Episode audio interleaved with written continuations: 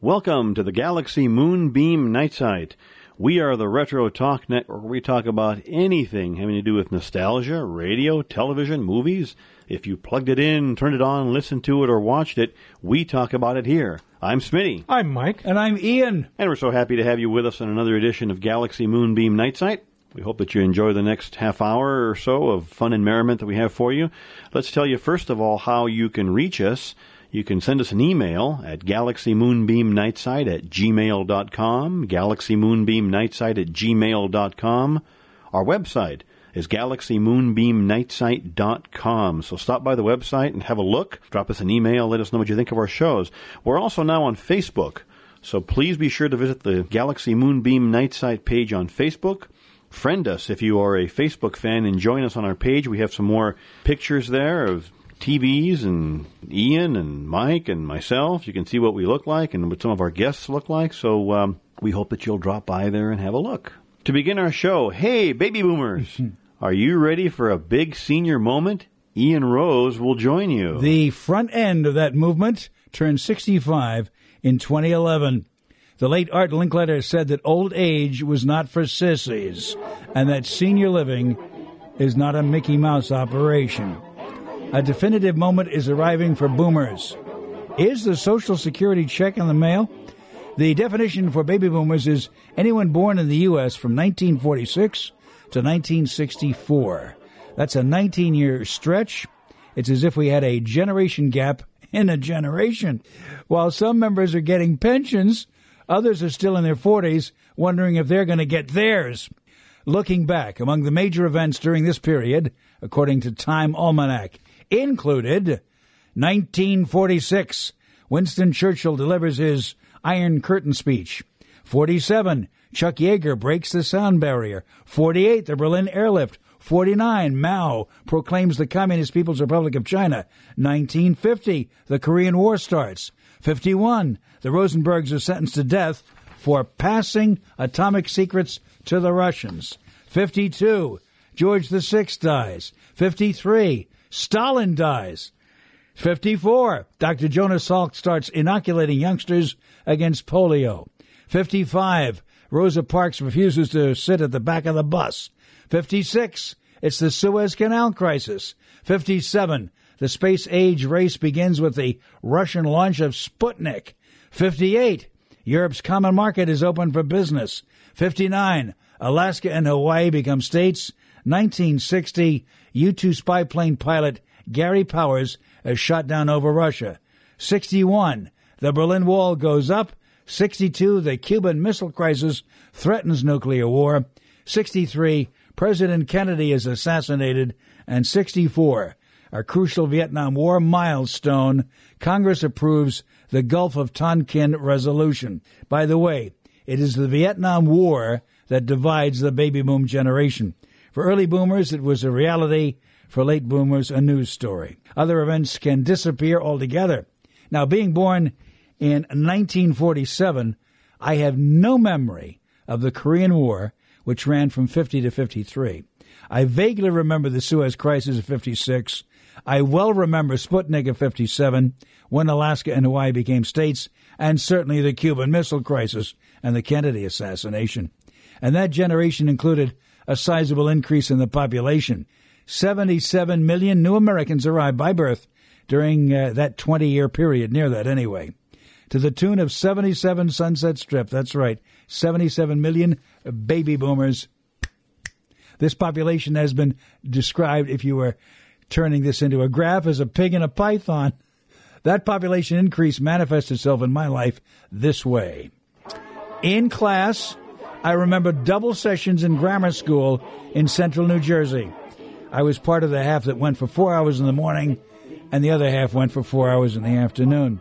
By the way, this topic was the subject of a front page story in USA Today recently, December 3rd, 4th, and 5th of 2010. The article was entitled The Boomer Divide.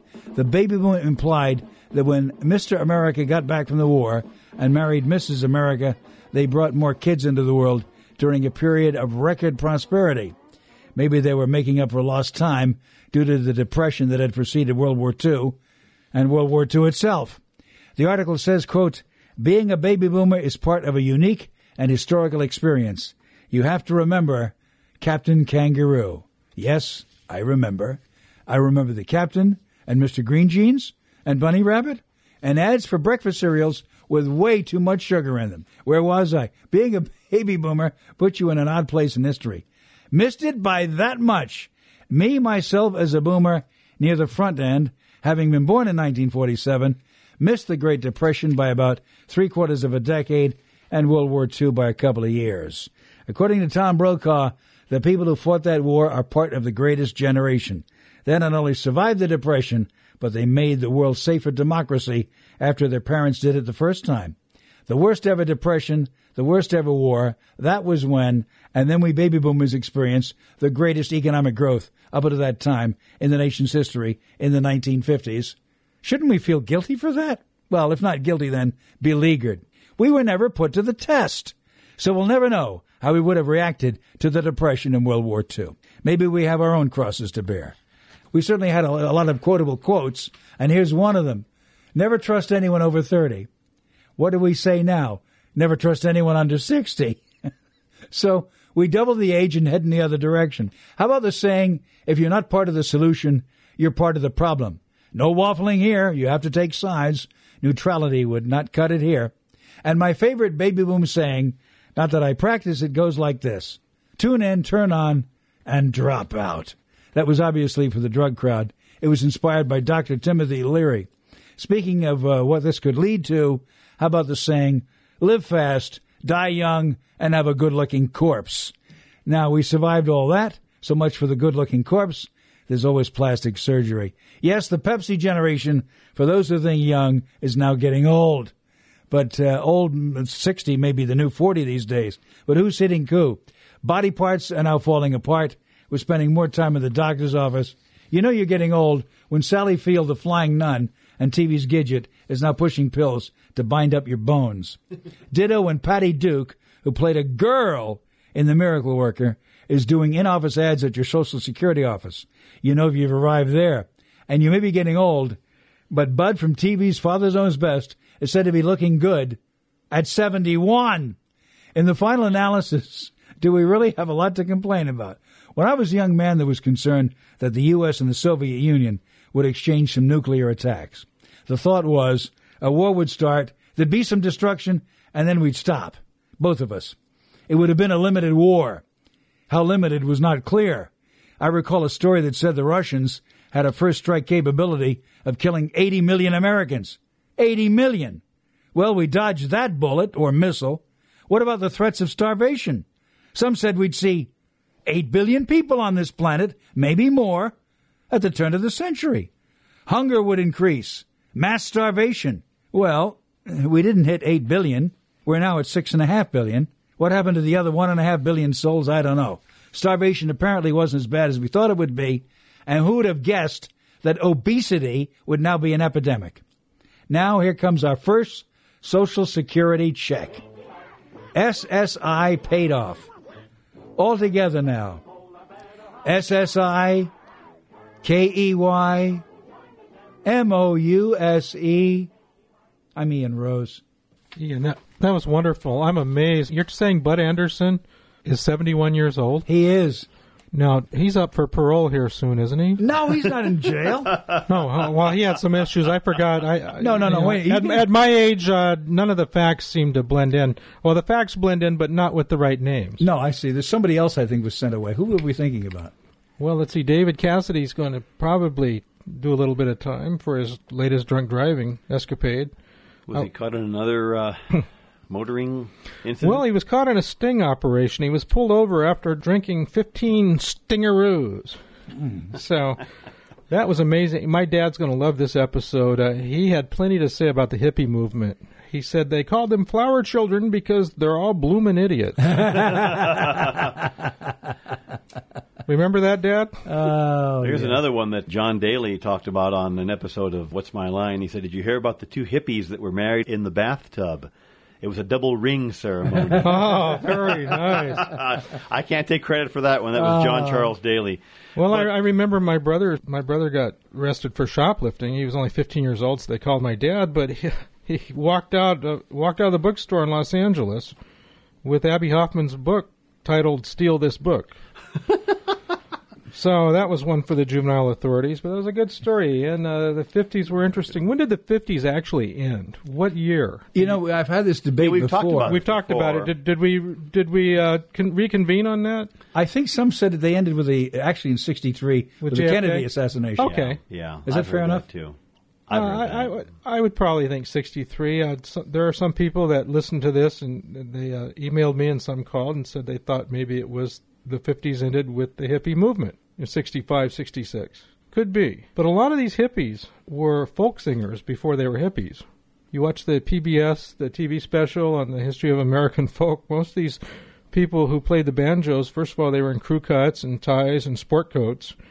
And then fast forward three or four years later, like Barry McGuire and a few of the few of the folk singers, and they were all long-haired uh, beads and paisley tie-dye guys. And let me get this straight: these were guys that grew their hair long to look different, so they all look the same. Yeah, they wanted the they wanted to create their own identity, and in doing so, created their own identity, and uh, they were totally anti-establishment, and in the process, created their own establishment. They were living in an alternate reality. yes, in an alternate reality, the, which is an off ramp somewhere west of Highway 8 near Alpine. Did the beatniks turn into the hippies, or was that a whole totally different thing? Well, thing? were the beatniks the folk guys, the folkies? yeah, they were, weren't they? I or were the always thought, beatniks the bongo pounders? I thought that was the transition, or am I wrong there? That's what I thought. The one led to the other. Yeah, well, the that's what I beatniks in the the mid to late fifties, the poets, Jack Kerouac and Corso, and a lot of the San Francisco guys who hung up hung out up at Columbus Square, were poets, and they hung out in coffee houses and read poetry and and basically uh, used up valuable oxygen that other people could have used for productive purposes. But somewhere along the line, they became beatniks. And then we we actually had a TV show pattern after my favorite beatnik, Maynard G. Krebs. Yes, Sure. true. Dobie Gillis. Dobie Gillis, Yeah. yeah, and, he, and I guess he was he w- he played the epitome of the beatnik, the slacker, the lazy guy, the goatee, the cut off sweatshirt, and everybody. I don't think there was a beatnik movement. I think it was a Maynard G. Krebs movement, and then the beatniks, uh, for whatever reason, became the folkies, who became the hippies, who became today's bankers, who have ruined the country. yeah, exactly. Anti-establishment, you go. They're all, yeah. And on the other um, topic on this, Ian, that you were talking about was the people that went through the Depression, went through World War II, which, as we've talked about it before on the show, the greatest generation, as Tom Brokaw. I do wonder how we would have faced those crises, or the people, the young people today, how would they have faced those crises? I mean, I know that during World War II there was a lot of coming together of the country. People were working together. There was everything from selling war bonds to scrap drives to supporting the troops to the stories of the all the girls that would be out at the trains with the troops and they would be handing them donuts and sandwiches and I wonder if that would happen today or whether it would be totally different if everybody would just have a totally different attitude. You guys have any thoughts on that? I, I, you know, I, I s- like to think that we would would rise to the occasion. Yeah. It's just we haven't been given the opportunity. I think the closest we came was 9/11. Yes, that's true. Just the support that the nation kind of rallied around each other and trying to come together during a time of crisis like that. Yeah. And then, of course, that didn't last very long, though, did it? No, it didn't. It didn't. We kind of went back to business as usual there after a while. Yeah. There's been a lot of commentary on that. During the Depression, people, the Americans just did not band together. There were soup lines, there were educated people who would who would work picking peaches, but there was just no uh, national movement of let's get through this. Enter World War II. Everybody got together. Everybody became patriotic. Everybody helped each other, and for no other reason than they had an identifiable enemy. During the Depression, what was the enemy? There was no enemy.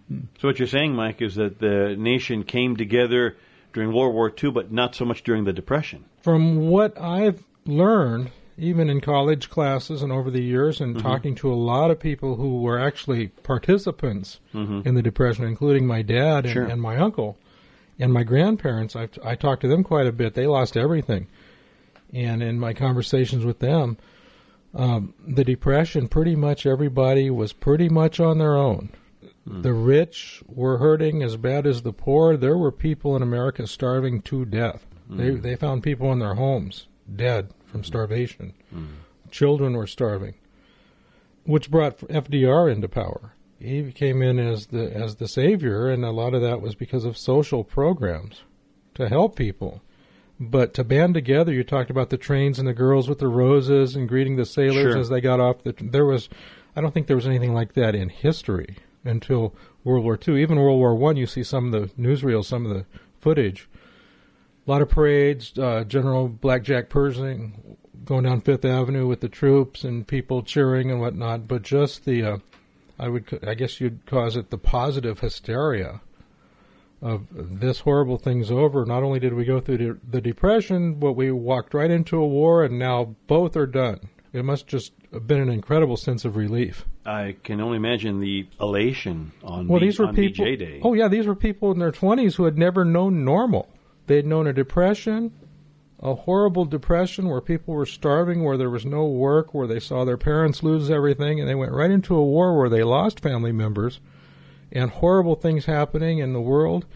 Uh, these are people who grew up and since birth did not know what normal was. We got to 1945 and things changed, and they started becoming a new normal.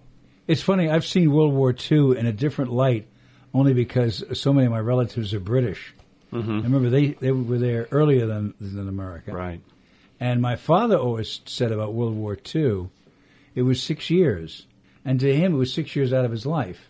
The, the point he was making was, whatever you're planning for your life, you have to take out six years now, and fight this war, and then six years later get back to what you were doing. Resume your life. Yeah, Mm, and six years is a heck of a long time. It's a long time, yeah. Yeah. Well, Ian, Mike, thanks a lot for that. And Ian, thanks for that great piece. And Yeah, good work. Ian. yeah, Thank pretty thought provoking. We're going to pause now for our retro commercial, and then we'll be back with more of GalaxyMoonbeamNightSite.com.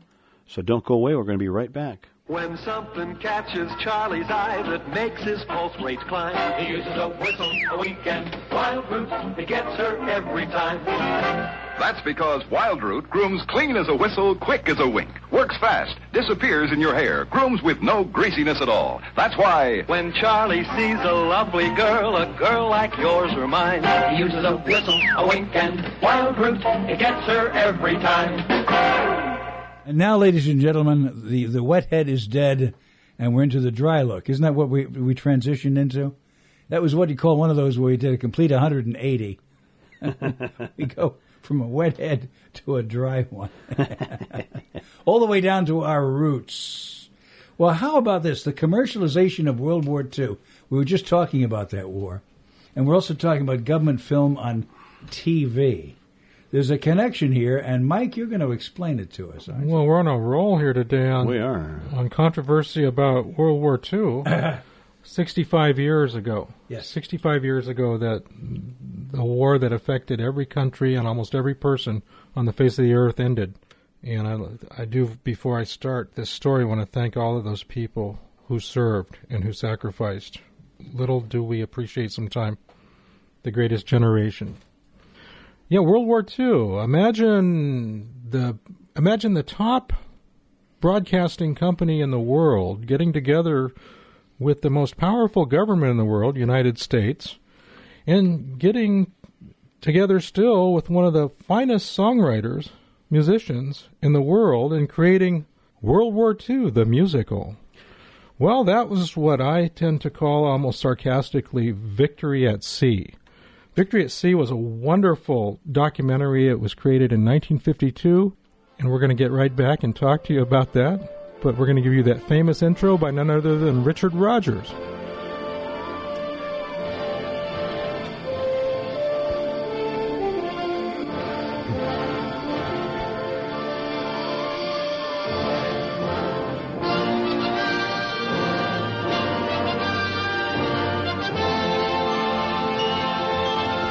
One of the most beautiful tunes in the world that opened up one uh, a documentary about one of the biggest tragedies of, of humanity and probably of all time, World War II.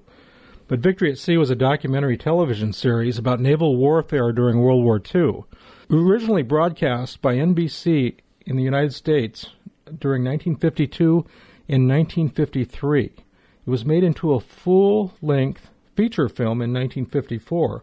Very popular. Why we're talking about this is because most of the material, the footage, was documentary footage produced by the governments of the world during the war. Of course, the Germans and the Japanese lost, but we had access to all their footage. Uh, the United States had thousands and thousands of feet of naval war footage. Well, there was a gentleman named Henry Salomon who was a sailor. He was in the U.S. Navy during World War II, and he was a research assistant to a historian and they were writing the history of the United States naval operations in World War II, and Henry Salomon had an idea. He was a Harvard guy. He got together with a guy by the name of Robert Sarnoff, whose dad was David Sarnoff of NBC. And they realized there's hundreds of thousands of feet of war footage available out in the world, and they got a grant for $500,000 from NBC, and they got the blessing of the United States government Department of the Navy who thought it'd be great publicity to have a documentary series about naval operations in World War II. So all of the Navy footage was made available to NBC for free. And this turned into two seasons, and it also became a feature film. But the best part about it is NBC, it was one of the most profitable half hour series in the history of television.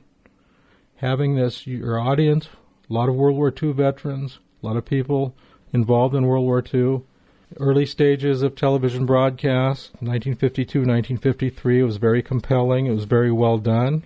They got Richard Rodgers of Rodgers and Hammerstein, who wrote musicals, to write the score, and the score was surgically fitted to the footage, so it was almost like a high opera to watch an episode of Victory at Sea, and I just love watching them. They're so artistic. It's the Navy version of a Frank Capra Why We Fight, right, Ian? That's a good way of putting it. That's how I thought. And I got both series of those for Christmas. I just love the documentaries, but I was watching Victory at Sea, and I said, this is high opera. Using a, a, a horrible disaster, World War II, making it not only an opera, but making it make millions of dollars because what NBC did after the feature film in 1953 they syndicated it out, and by 1956, nearly every nation in the free world had syndicated and bought rights to use Victory at Sea on their wow. television programming. Mm-hmm. NBC made millions and millions of dollars. Today, it would probably equal to almost a billion dollars wow. in revenues for free content. They didn't pay a cent for any of the content. They didn't have to send anybody out with cameras. They needed a staff of editors, and they had full rights the Navy had signed over full rights to the end product. NBC to this day still owns that product. How about that? Now, all this footage that was shot, at least on the uh, on the American side, Mike, this is all footage that was shot by the Signal Corps or by the Navy. Uh, well, no, not all of it. A lot of it was shot by the Japanese Imperial Navy. Okay, but I'm saying as far as the the American footage, that was all shot by our Signal Corps, by the, the signal by the Navy, right? And so was by Navy that, camera operators. So was all that in public domain, or how did that work? It was stored at the end of the war. Everything was gathered up, and reels were stored, and they were indexed and put into a library. Mm-hmm. And the government's position was, well, there's really nothing to use these for anymore. They were basically used for newsreels and for reconnaissance and for intelligence during the war. And my question was always, well, the Navy signed this over to NBC and basically gave them carte blanche and, and full rights to use this for commercial television, thinking it would be a great publicity item. Why did the Navy need publicity seven years after the war was over?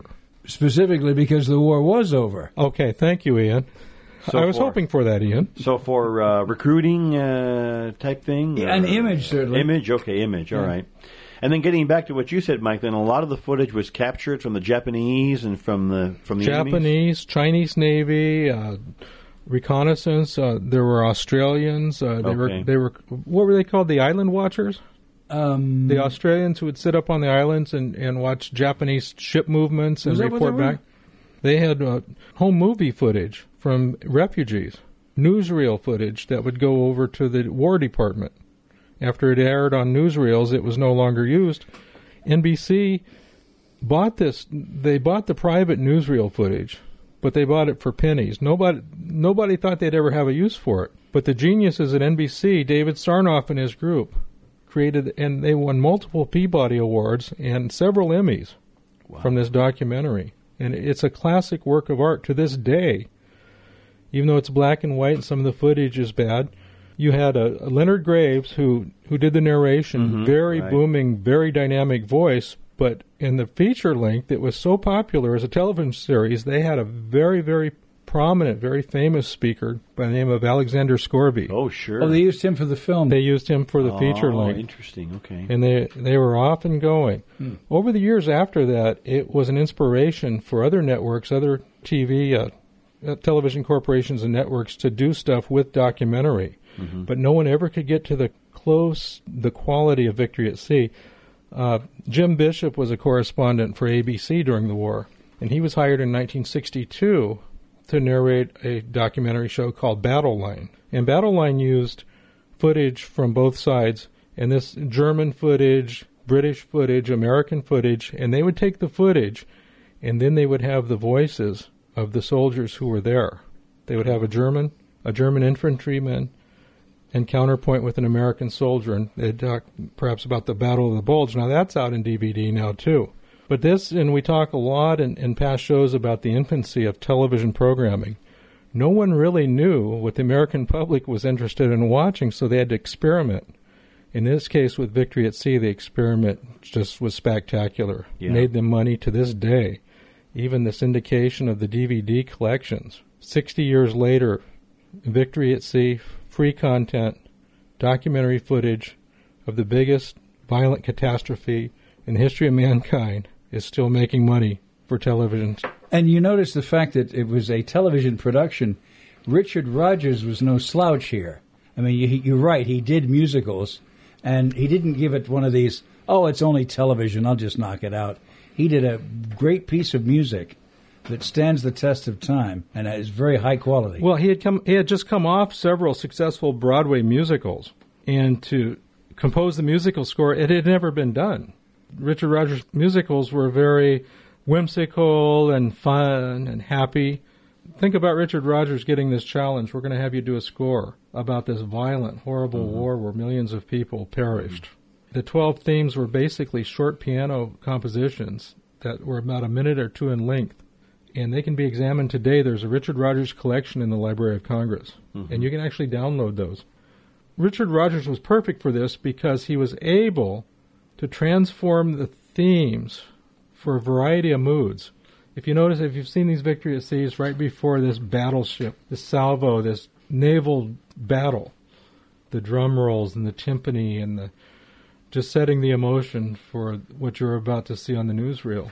Richard Rodgers conducted that through the NBC Symphony Orchestra, which we've talked about in previous sessions. Well, the music is definitely a a major player in this series. The music, the dramatic music, sets the mood and binds the different scenes together. Well, they were yeah, and he would bind the scenes together, and he would he would name these tunes something that fit with whatever he wrote the tune for. The for typical, there was a song Richard Rodgers uh, or a score he created called "The Song of the High Seas," Mm-hmm. and it was about our Navy fleet sailing off to Midway to engage the Japanese. The Pacific boils over. Fire on the waters. Guadalcanal March. Peleliu. And these were very compelling titles. You can buy the LPs. There were four, uh, actually four different album versions of Richard Rodgers. I was just going to say that. Victory at Sea. Yeah, I was just going to say that RCA Victor released those Yes. at that same time period, and I think they're still available on CD today. And there's a lot of these clips available on YouTube. You can type in Richard Rodgers Victory at Sea or Victory at Sea, and you can watch some of these to see how the musical score fits so surgically and so perfectly Right. with common, typical war footage. Very Interesting stuff. Very interesting stuff. Mike, thank you so much for uh, sharing that with us. Thank We you. appreciate that. Well, we're just about at the end of our show for today, but we want to remind you how you can reach us. You can visit our website. It's galaxymoonbeamnightsite.com. Galaxymoonbeamnightsite.com. That's our website. And our email is galaxymoonbeamnightsite at gmail.com. Galaxymoonbeamnightsite at gmail.com. Drop us a note. Let us know what you think of our shows. If you have any ideas for any topics you'd like to hear, let us know. And we're also on Facebook. Come visit the Galaxy Moonbeam Nightside page on Facebook and friend us if you are a Facebook fan and join us on our page. That's all the time we have for today's show. We sure thank you for joining us. We're happy to have had you with us. So until next time, I'm Smitty. I'm Mike. And I'm Ian. We'll see you then, folks. Take good care and look forward to having you with us again next time.